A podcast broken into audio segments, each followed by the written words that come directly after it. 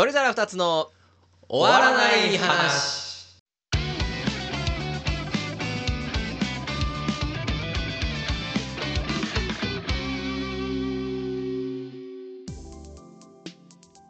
はいこんにちは。万吉でございます。ということで始まりました。鳥皿2つの終わらない話のお時間でございます。この番組は毎日を少しでも楽しく生きたい僕たち鳥皿2つが終わらない話を語り今週3番目ぐらいに楽しい時間をお届けする番組となっておりますのでよかったら聞いていってください。はいということでえ結構久しぶりかな、えー本日は私万吉一人の、えー回になっておりますのでまあもしかするとまた30分持たないね。一人で喋ることへのね抵抗はもう全くないんだけどやっぱりねなんか話題とかがなかったりねこれだっていうテーマがないとね30分喋り続けるっていうのは結構きついんですよね。で今週はまさにそれ。なんかねもうさっきもねずっと考えてて何も喋ることないなと思いつつしかもこれね3回目なんですよ。あの録画回ってなかったとあのマイクあのつけてないまま喋っちゃったりしてまして今3回目。両方ね10分間ぐらい喋って気づいて今3回目。もう全然テンションも上がってないんですけど あのちょっと頑張っていこうかなと思ってます。でオニアさんがねえっ、とまさかインフルエンザにかかってしまったということであの本人はいけるでとか言ってたんですけどいやまあさすがにねねもうこれから年末に入っていって慌ただしくなる時期だしあの仕事も忙しいってことを聞いてましたのでいやもうちょっとさすがにそこはねちょっと休んでほしいということで、えー一人で撮ってるっていう感じになるんですけどあのインフル最近流行ってるみたいですね。僕のね職場の人はまだなんだけど別の職場とか、えー職場の人のこうお子さんの学校とかねめちゃくちゃ学級閉鎖とかなってるらしくてで確かにねコロナ2020年の最初ぐらいにコロナ始まってまあ丸4年ぐらい経つわけですけど途中ちょっと話題になりましたよね。コロナで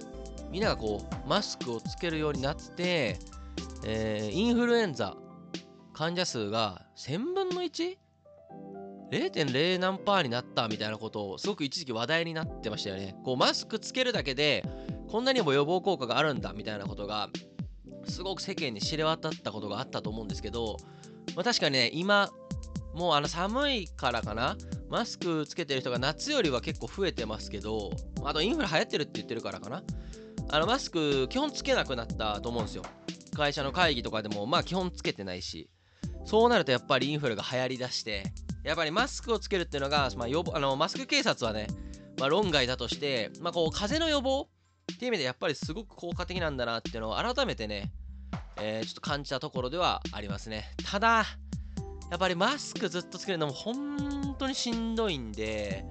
いや頭も痛くなるし顔の筋肉もねちょっと固まっちゃうし僕は基本的にあんまつけてないんでねちょっといつかインフルにかかっちゃうかもしれないですけどまあちゃんと予防接種も受けましたんでまあちょっとこの冬は乗り切りたいですね。あそうインフルエンザとマスクであのこの前そっかーってやつがあってたんですけどツイッターでねあツイッターでねしけしけツイッターじゃないですね。ツイッターでえっと回ってきた動画があったんですけどあの何の番組か分かんないんだけどなんかなん中学生ぐらいかな。中学生ぐらいの男女が、まあ、付き合ってると。でそうなったいきさつ知らないんですけどお互いねマスクを外した顔を見たことがないみたいな。あまあ確かに今の若い子たちって基本ずっと出会ってからマスクだからあーそういうのが当たり前なんだと思って。で付き合ってるのにマスクの下を見たことがないと。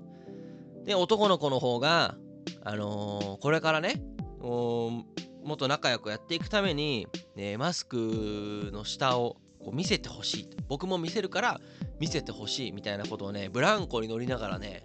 お願いするみたいな番組がなんか番組のなんか企画でねいうのがあったんだけどあのその時にねあの女の子の方の表情というかこの雰囲気がねもう全然今も忘れられないんですけどもう耳真っ赤になってでももう泣きそうなのよね。でなんかあちょ両方名前忘れちゃったけど、まあ、A 君と B ちゃんにしとこうか。A 君は多分マスクを外してもイメージ通りだと思うと。でも私はそうじゃなくてもうがっかりさせてしまうと思うから見せたくないみたいなことをね耳真っ赤にしてね多分泣いてたんかなあれ。泣きながら言ってたんですよ。いやこれすごいですよね。今時というか。いやでなんかね あのキリンの田村となんかちょこちょこあのタレントも出てたんだけどまあ結構テレビだからね。なんかそういうのが面白おかしく編集してる部分もあったんだけどその当の本にだって至って真面目というか深刻ななんか問題というか。そういう感じで喋っててあそっか今の子たちはそういう苦労もあるんだなっていうのをねあのー、まあ最近ないから僕ら30越しちゃってねそんなことないんでちょっとあんまり気にもしてなかったんですけどそういう社会問題みたいになってるんだなっていうのをちょっと改めて思いましたね。今もツイッターごめんなさいツイッターじゃなくてツイッターであるかもしれないので、ね、よかったらちょっと見ていただきたいんですけどまあまあそんなこんなではい。まあ世間を騒がしたコロナですけどまあそれ収まりつつあるということでいよいよ今年もね12月の今撮ってるの10日日曜日ですね、11月月曜に上がりますの前日10日に撮っておりますけれども、もう終わっちゃうね、今年が。早いね。とにかく早い。だってこの前まで11月1日になった、12月になったって言ったんですよ。もう10日経ってる。早すぎるよね。師走はね、まあ読んで字のごとく、まあ、走るように過ぎ去ってしまうということで、まあ、経験則からも分かってたんですけど、あまりにも早いね。いやもう12月も半分終わってしまってまた1年年を取ってしまうっていうことなんですけれども今日はね、まあ、何喋ろうってねもうずっと悩んでねなかなかないわってのがあったんですけどまあまあ時が経つのは早いみたいなところ合わせてねあの最近30超えてちょっとなんだろうな。まあ若い時にはねまあまあ言葉半分に聞いてたけどまあ年取ったらいろいろ変わってくることがあるよみたいな話。最近ねこう実感することも増えてきたんでちょっとその話をしようかなと。であんまりね話が 持つ気がしないのでまあ話がすぐ終わっちゃったら、えー、僕が YouTube で一番好きな動画の話をします。こっちを先にした方がいい気もするんだけどみんなにね、もうぜひ見てほしい動画があって、その話を最後にして、まあまあ20分いったら上々。まあ20分いったら上々かな。まあこんな聞くに耐えないね、だらだら喋って30分も聞かせれないと思うんで、まあそんな感じで頑張っていきたいと思いますんで、よかったらよろしくお願いします。はい。で、えー、30超えてね、いろいろ変わってきたこと、まあいろいろあるんですよ。いろいろあるんですけど、一つは、お酒ね。お酒が残るようになったのよ。これ本当に、いや、もしね、これ聞いてくれてる20代前半の子とかがいたら、あの、これもう絶対来るよ、その時期がって絶対もう声を大にして伝えたいんだけど、僕お酒めっちゃ強かったんですよ。大学生の時とかもうお酒めちゃくちゃ強くて、もう二日酔いなんてするわけもないし、あの飲み、どんだけ飲んでも吐くこともないし、で、あの、ヘベレケになることもない。いやそんな感じやったんですよ。で顔色も全く変わらない。めちゃめちゃお酒強かったんですけど30超えると急にねもう放送12年僕31なんでここ12年ね急に酒が残るようになった。そうで20代はねいくら酒飲んでもあのー、もう例えば12時に寝るとしたら朝9時10時とかまで、まあ、大学生だから12時とかまでね一回も起きずに寝れたんだけど夜起きるようになったし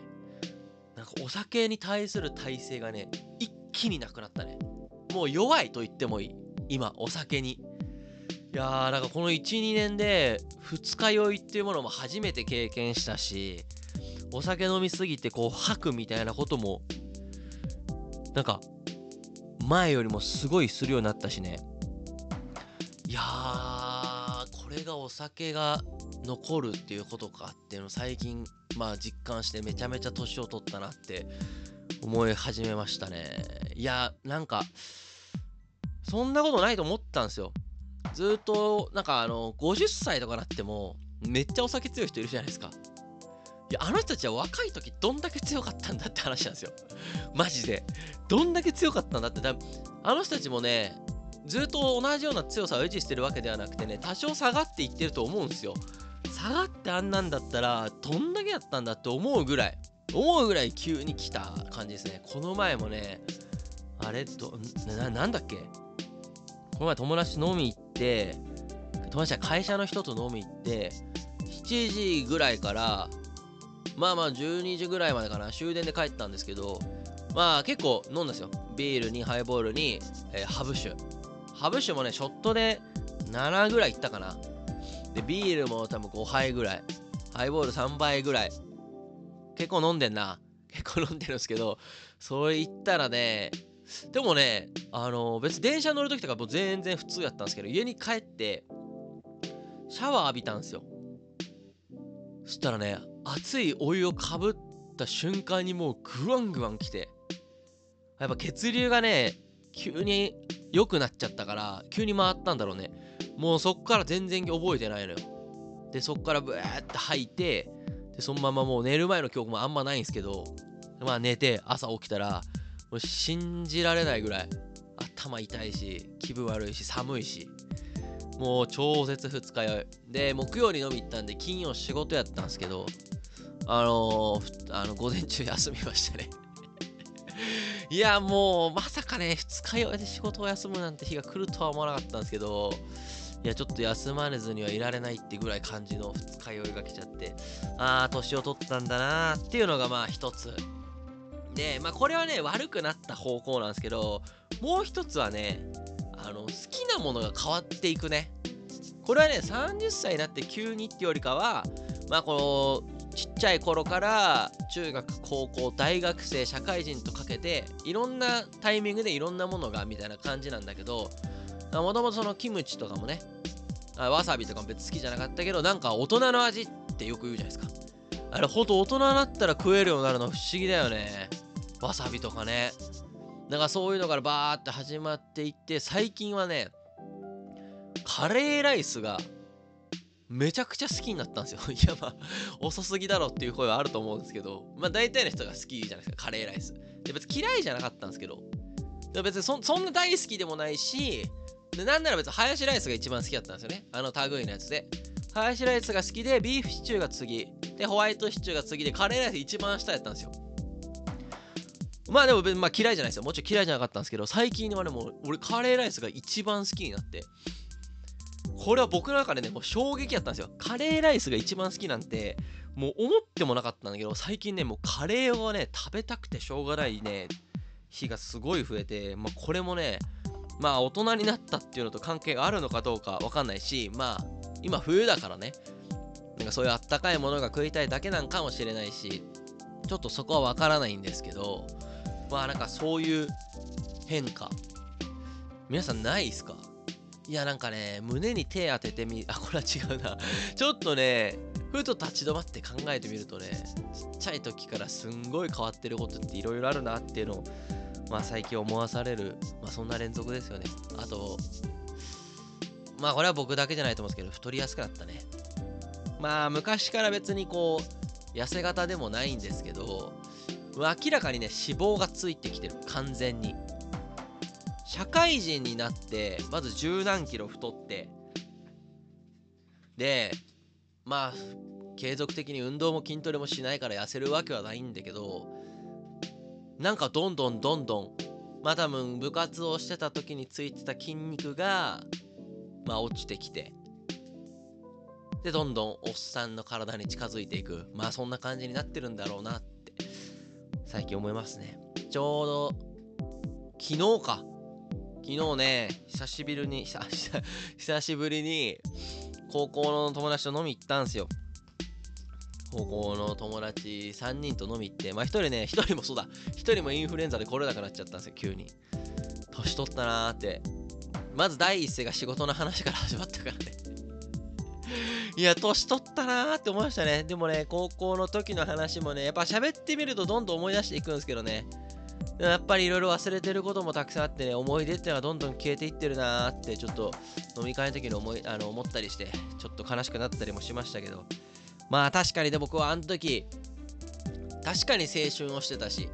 確かに高校生だったんだなっていうのが噛みしめるいい時間でしたね。うんなんかはい31になるってこういうことかっていうのもまあ冬なんでね。そういうの思いがちですけどそういうことを思い始めてる今日この頃でございます。いやもうやっぱ喋ることマジでないわ。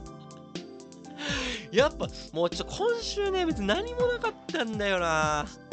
やっぱりこう、大庭っていうもう一人がいることの大きさだよな。話の引き出しっていうものがやっぱりね、なんあ2倍じゃない。2乗。いや2人の2乗も2倍も一緒か。2人に限った一緒か。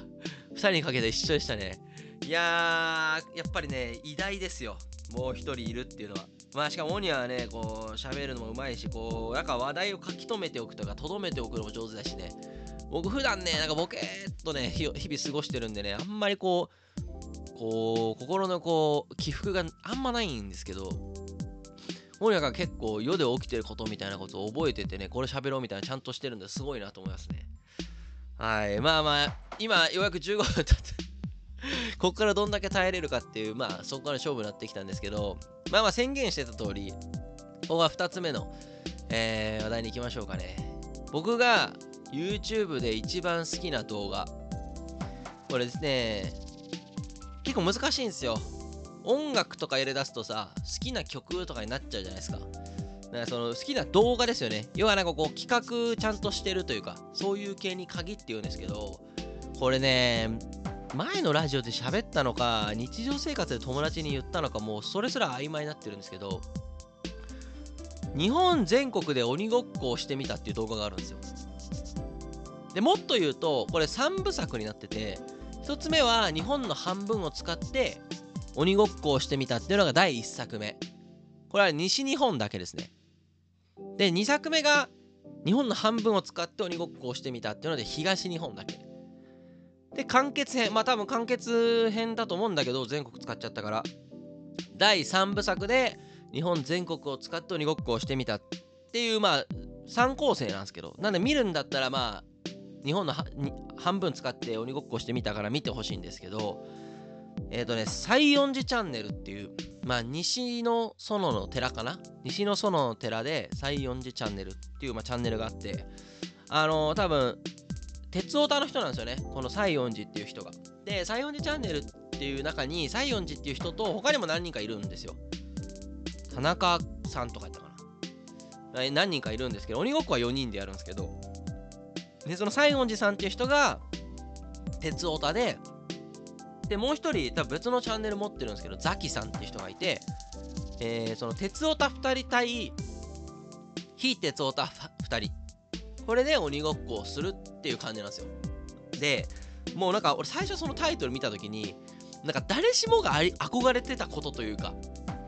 ないですか？あの日本全国とは言わずとも街全体で鬼ごっこしたいなとか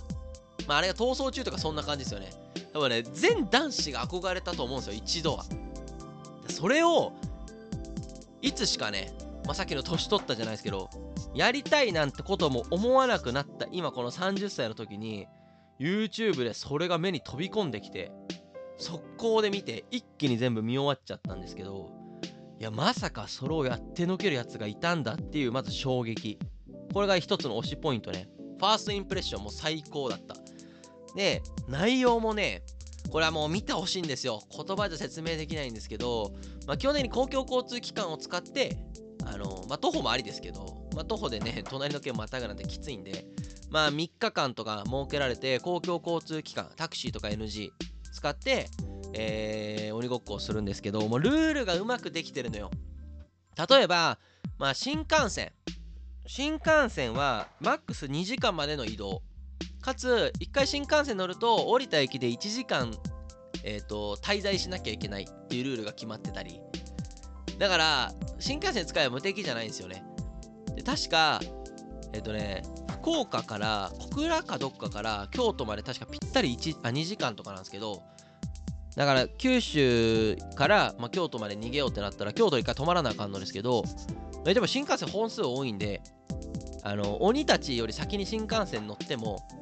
結構追いつかれるんですよ。1時間滞在の間にね。でだったら京都駅になんかね40分お互いいるみたいな状況になってなんかそんな簡単に逃げれるわけじゃない。でかつ30分に1回お互いの位置情報が公開されたりあとは、えー、と何時までに九州に上陸せよとか何時までになんか国宝の城を写真撮れとかなんかそういうミッションがあってミッション失敗したら位置情報が常に公開されてる状態になるとかね。敗北になるみたいな。なんかそんなミッションも相まってめちゃくちゃ面白いんですよ。これ本当に面白い。もう全員に見てほしい。もう今もう300万再生ぐらいいってた気がするから第1話とかね。まあまあ結構バズってるものではあるとは思うんですけどこれもう本当に面白いからねもうぜひ全員に見てほしい。で今のところねこう見てって言った人は全員面白いでハマってくれてる気がするからまあ誰が見ても面白いとは思うんだけどこれ本当に面白いのよね。で編集がすごいの。もうねテレビ番組本当に。いやもう逃走中よりすごいよ。正直言うとね。だから大晦日に逃走中やるらしいけどもうその編集もすごいしいやもうあれ信じられない。あれがねタダで見れる。ちょっと信じられないぐらいね。まあなんかこうネットがバーって広がってね良くないなみたいな話をオニアとたくさんしますけど数少ない一つかもしんない。ネットが広まったことによるね。これをタダで見れるんだ。いつでも。何回もっていう。いやーこれ本当にねこれ超す俺にもう YouTube いろんな動画見てきましたけどまあゲーム実況とかが多いからね。なんかそういう企画もんとかそういうのはまあ少ないっちゃ少ないんですけど一番好きな動画ですかね。いやもう最高に面白いからね。ほんとぜひ見てほしい。あの年末年始ってまあ結構時間もて遊ぶ時もあるじゃないですか。でスマホで見れますから。だからなんなら帰省する新幹線の中とかでもいいし、今の YouTube ダウンロードしておけますからね。あれ？これ YouTube プレミアムだけなんかな？まあダウンロードしといてオフラインでしとけば、いつでも見れるし、飛行機でも見れるし、実家帰ってから朝起きてちょっとだらっとする時間でも見れるし、いやもうぜひ見てほしい、これみんなに。もうね、年末年始こと見てほしいね。もう特番みたいな感じだわ。俺今年の年末年始はね、正直もう一回見るつもり。いやー、っていう話 ですね。ギリ今22分。まあまあまあ、9大点といったとか、やっぱこれ最初にした方が良かったな。これ最初にした方が良かった気は しますけど、はい。まあまあ、ちょっと、今週はきつかったな。なかなか、なかなか喋る話題がなかったし、これ一回前にもしたことが、いや、お庭に普段の日常会話でやっただけなのかなラジオで言ったのかちょっと覚えてないですけどはい。まあそんな感じですね。まあまあもう年末ってまあいろんなことにこう生産していく時期でありますんでまあ忘年会とかねいろいろあると思いますけど。僕もね、えー、最近あの遊戯王のねそのオフ会みたいなものに今年はね多分平均して月1回は行ってたんじゃないかなだから今年1年でね12回以上は多分行ったと思うんですけど来週？再来週か。12月の22、23に名古屋の方に、あの、23でオフ会があるんですけど、まあせっかくならってことで22有給取って、金曜日の朝から名古屋行って、ま、前日からこうオフ会みたいなことやって、で同じこうエアビー民宿に泊まって、で、まあもうほぼ夜通し遊戯王をやって、で、23日オフ会行って夜バーベキューみたいなのが、まあ今年最後のね、えー、遊戯王のオフ会ということで、まあ、忘年、忘遊戯王かな。まあそういうのもあったり、会社の忘年会もね、5個ぐらい確かあったかな。あったりもして、まあいよいよ今年も終わっていきますけれども、はい、皆さんも、まあ、今年やり残したことは、まあ、できる範囲でやって、で、まあまあ来年の目標にやっぱ掲げることにしようってやつは、改めて来年のプラン練るみたいなことやっていただければなと思います。僕はね、まあ今年やり残したことはね、今やってるのはね、ポケモン。ポケモンのね、バイオレットをまたね、再開してて、これもね、好きな YouTuber の話になるんだけど、京ポケチャンネルっていう、まあ結構有名だと思うんだけど、最近めっちゃ見てて、やっぱポケモン対戦って面白いなと思って。今のポケモンが9世代って言われてるんだけど、6世代っていうね、ポケモン XY っていうのが出た時、僕大学生で、その時に初めて僕、ポケモンガチ勢になったんですよ、1回。俗に言うポケモン配信ね。まあもう999時間もうカンストしてたしもう当時はねポケモンの厳選っていうのもねそんなたいあの楽じゃなかったからもう卵孵化させまくって強い海流とか作ってたんしたんですけどまあその時にガチでやってその後からもあんまやらなくなってでまあポケモン買ってもこうストーリーやって好きなポケモン集めてで好きなポケモンの厳選だけして対対戦はやらないって感じだったんですけどやっぱ面白いなと思ってね今年の年内に使いたい6匹のポケモンまあウィンディ絶対使いたいんでウィンディと他の5匹みたいなやつをちゃんと育成してポケモン対戦を始めれる環境を年内にはちょっとちゃんと準備しようかなっていう積み残しを今やってるところですね。であとは来年から目標としてあの YouTube のねこのラジオじゃなくて動画投稿の方ちょっと再開しようかなって今ちょっと思ってるとこです。まあ何しようかなっていろいろあるんですけどやっぱ遊戯王とか。で遊戯王もねマスターデュエルとか、まあ、そういうだけではなくてあの開封動画とかね。あとはコレクション紹介とか。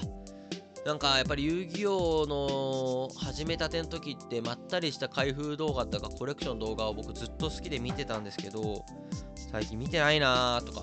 最近あんま動画そういうの上がってないなーってのあったんで僕が見たかったんで自分で上げることにしました。まあそれ来年から開始できたらいいなってまあそれを開始するための環境整備を、まあ、年内にしとこうかなってそんな感じで進めてますんでね。まあまあ新しいことを始めるいいきっかけですから年始っていうのは。皆さんも何かそういうのやってみたらいかがでしょうか。はい。まあそんな感じで。なんやかんやもう26分経ちましたんでちょっとグダグダ話でしたけれども。